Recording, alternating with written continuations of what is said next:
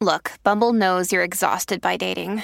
All the must not take yourself too seriously and 6 1 since that matters. And what do I even say other than hey?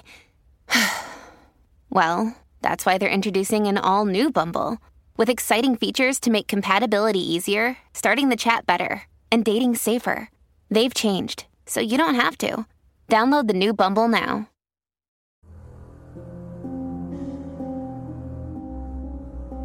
晚上好，欢迎来到今晚的奇闻事件部，我是主播莫大人。B 六幺二小行星驻华外交人员，他说前两天我闺蜜告诉我的，这段时间她和她妈妈一块睡，有一天晚上她醒了，看到妈妈坐在床边，一直对着她诡异的笑，问她也不说话。我闺蜜把她爸爸叫来之后就不笑了，她爸爸一走。他妈妈又开始冲他笑。第二天请人来看，说是被脏东西附身了。想想这个画面就觉得窒息呀。你求我求，他回复道：“一模一样。我小时候跟妈妈一块睡，看到妈妈的脸变成绿色的，类似于猫那种，还是什么动物，很吓人。我把灯打开就没有了。把妈妈吵醒，她问我怎么了，我就跟她讲了。”他可能觉得是小孩子动画片看多了，但是灯一关，又变成了绿色的猫脸，感觉在直勾勾的看着我那种，把我吓得默默流泪。开了好几次灯，一开又正常了，关了又出现。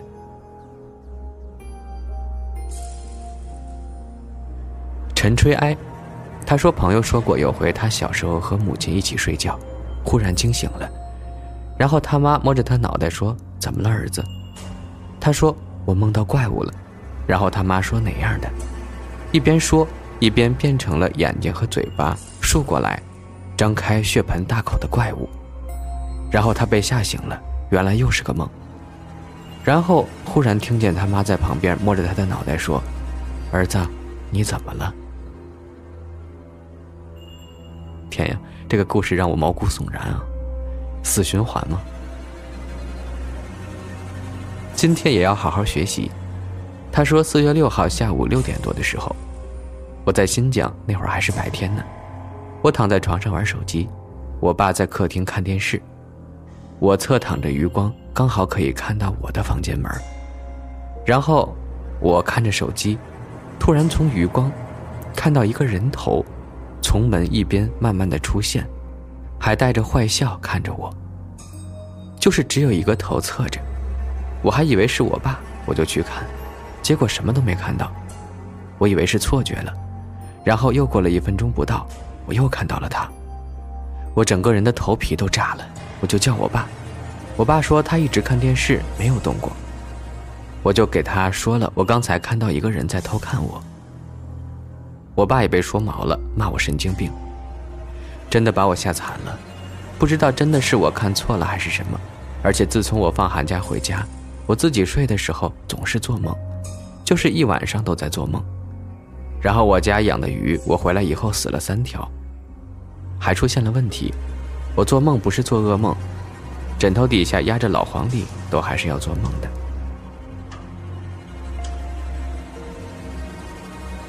米诺嘎，他说我哥的一个发小。出意外死掉了，就在他的官司打完，要出殡的头一天，给我哥托梦，说我们小区最近会被带走一个人，叫他近几天不要出门。然后我哥说给我们听的那天晚上，小区里真的就又死了一个人，而且就在我家附近，简直了。他们算是过命的交情吧，十年前一起出过车祸，然后就他们俩活了下来。他出事对我哥打击也蛮大的。玉晚清风明月，他说呢，我是个医学生，我们去解剖室会经过一个长长的楼道，灯是声控的，楼道尽头是个电梯，拐弯下楼就是我们的解剖室。电梯是运送大体老师的，里面有那种专门放大体老师的床。有一次我去上课，去的比较晚，就只有我一个人。我慢慢走了过去，正好走到电梯那儿，电梯门自己开了，里面一个人都没有，就只有一张放大体老师的床。这个大体老师是什么意思？难道就是尸体的代名词吗？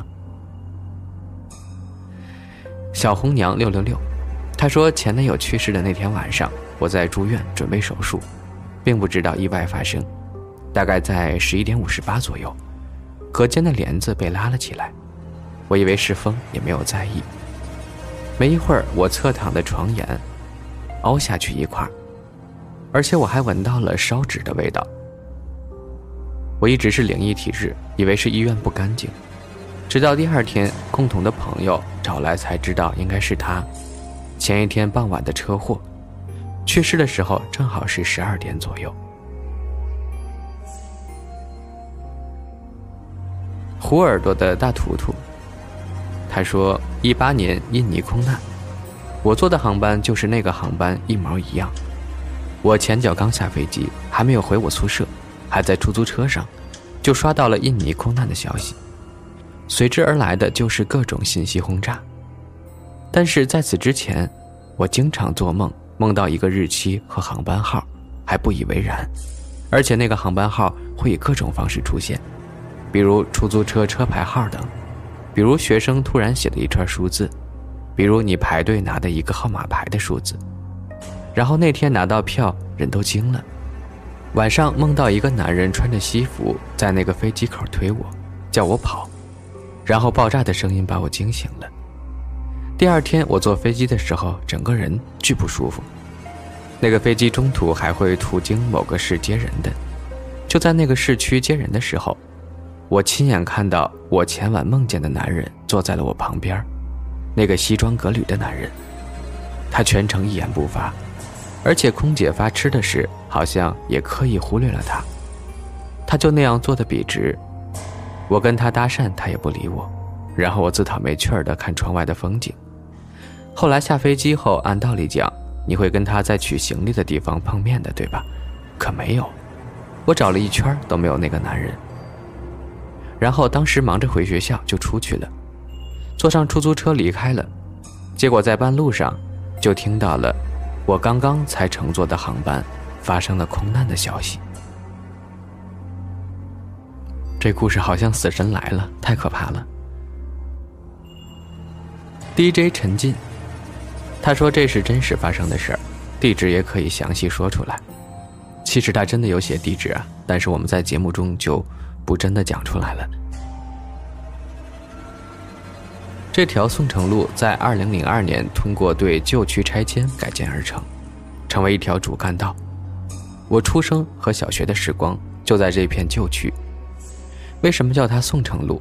因为端州区和西安古城一样，市中心有一大段宋代遗留下来的历史古城墙，所以因此得名。而我当时住的旧区就是倚着古城墙周边建设，屋背后推开窗。隔一条十米宽内街就是古城墙了。这事儿呢，我记忆中每次发生都在我睡父母房间的时候，凌晨四点三十五分左右，我会突然醒来。由于父母房间窗户正对着古城墙那一面，屋和城墙的内街，深夜时分基本不会有人走的。毕竟九十年代小城市治安也没有那么好。当我突然醒来。都会听到一段马蹄声由远到近，明显感觉到在我窗台下经过，在慢慢跑远。那节奏很平稳，甚至感觉到它不是疾驰，是匀速跑过。当马蹄声跑远，紧接着就会有段清脆的铃铛声音，依然由远到近，慢慢远去。这种情况在我整个小学阶段发生过四五回，每次都是一样的情况。声音依次响起，由远到近，再走远，直到最后一次，我居然豁出去了。这个诡异的声音再次响起，我决定这回要一探究竟。其实我对这个声音一直是好奇大于恐惧的。当时我已经六年级了，因为家里穷，只有父母亲的房间有空调，所以当我再一次睡在父母的房间，再一次四点多突然醒来，再一次听到那个马蹄声。我立马静悄悄地走到床边。由于家住二楼，马路就在窗台底下，窗户又有护栏，所以只能看到一半的道路。我来到窗边，马蹄声已经走远了，紧接着清脆的铃铛从我右边响起。我看到了我现在依然深刻的画面。当时呢，已经是盛夏了。我看到一个大概和我差不多年纪的小孩，穿着厚厚的绿白色相间的运动服，牵着一只大白狗，体型类似成年阿拉斯加那么大。铃铛的声音就是狗的项圈发出的。两者正缓缓向我窗户的方向走来。正疑惑之际，走近一点儿。我望向男孩的眼睛，是一双暗绿色、悠悠发光的眼睛。当我刹那间感觉他看到我之际，我立马离开床边，跑回了床上，内心既惊恐又充满疑问。但当晚我最后居然带着这样复杂的情绪睡着了。之后我升了初中，因为拆迁建设宋城路，我就搬离了旧屋。当我接触很多灵异知识以后，我就觉得。一个千年历史的古城墙，有一些灵异的事儿也很正常。马蹄声的出现，还有那位古怪的小孩儿。但如果我再回到那个晚上，我依然会走去窗边一探究竟。毕竟人就是充满好奇心的，爱冒险的。外婆去世的那天晚上，全家人在遗体旁守灵。晚上梦到外婆把她戴了几十年的玉给我。第二天，遗体上的玉镯就不见了，而来到了我的枕头下面。朋友在去年三月份因为打架被人用刀捅死了。事后我才知道，他去世可把我吓坏了，因为朋友生前挺喜欢我的。过了一个星期，梦到他说要来找我，我笑着说别了。他也是笑笑。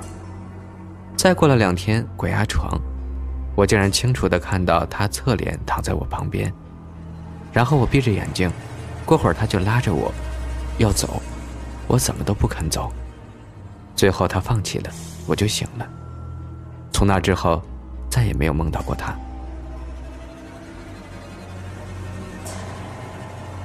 去服装店，看到人偶对我转眼睛。这是我一辈子的阴影，就是挂衣服的模特啊。爷爷过世的时候，五七做法事，要在床上放身纸衣服，衣服上放一颗剥好的熟鸡蛋。如果做完法事鸡蛋有牙印儿，就说明去世的人回来过。看了家里最后一眼，结果最后鸡蛋真的有个非常清晰的牙印儿。而且从头到尾都是姑妈弄的，道士都没碰过。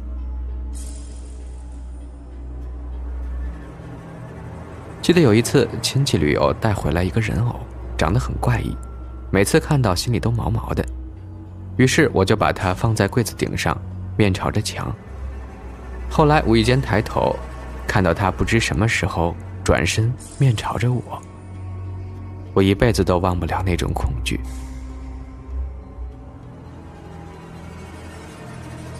还有一个朋友说，晚上喜欢关了灯，在床上玩手机，床上有一面镜子，然后有天晚上玩手机的灯反射在了镜子上，我瞥了一眼，看到镜子中的我正在笑，笑得好诡异，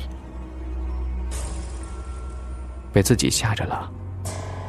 说实话，从小到大我都挺怕镜子的，特别害怕，镜子中的世界和外面的事物是不一样的，那真的会吓死人。说个家里人说的，老家同村一个大叔带着他两个儿子，去新建还没通车的桥底下游泳。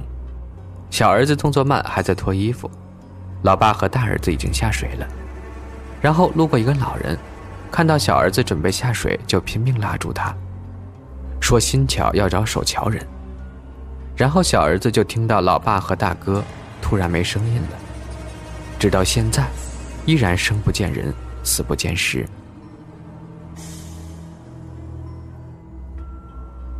我一个阿姨是个寡妇，而且是个跑大货车的。为了挣钱，她很辛苦。有一次跑夜车，到了一个地方，她觉得很困，就趴着睡着了。然后做梦梦到一个女人说，只要她给她梳头，就可以给她好多钱。他们家当时是真缺钱呀，然后阿姨就给她梳了。结果在镜子里面发现那个女人没有脸。被吓醒之后，他发现自己此刻正睡在墓地里。